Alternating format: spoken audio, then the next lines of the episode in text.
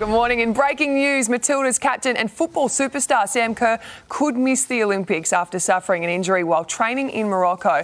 Live to Hugh Whitfield. Hugh, please don't be the bearer of bad news.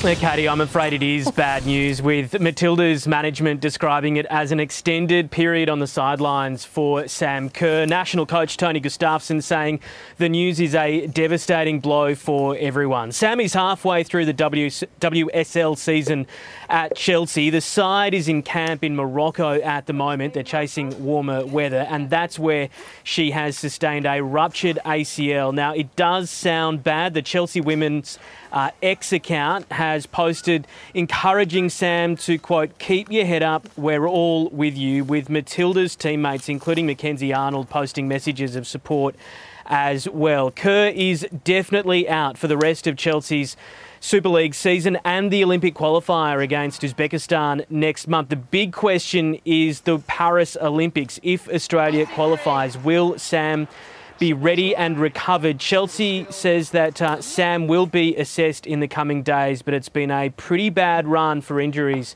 for the Aussie captain over the last six or eight months. Everyone hoping that she can be back on the paddock very soon. Yeah, thanks, Hugh. We believe in miracles. Talk to you soon.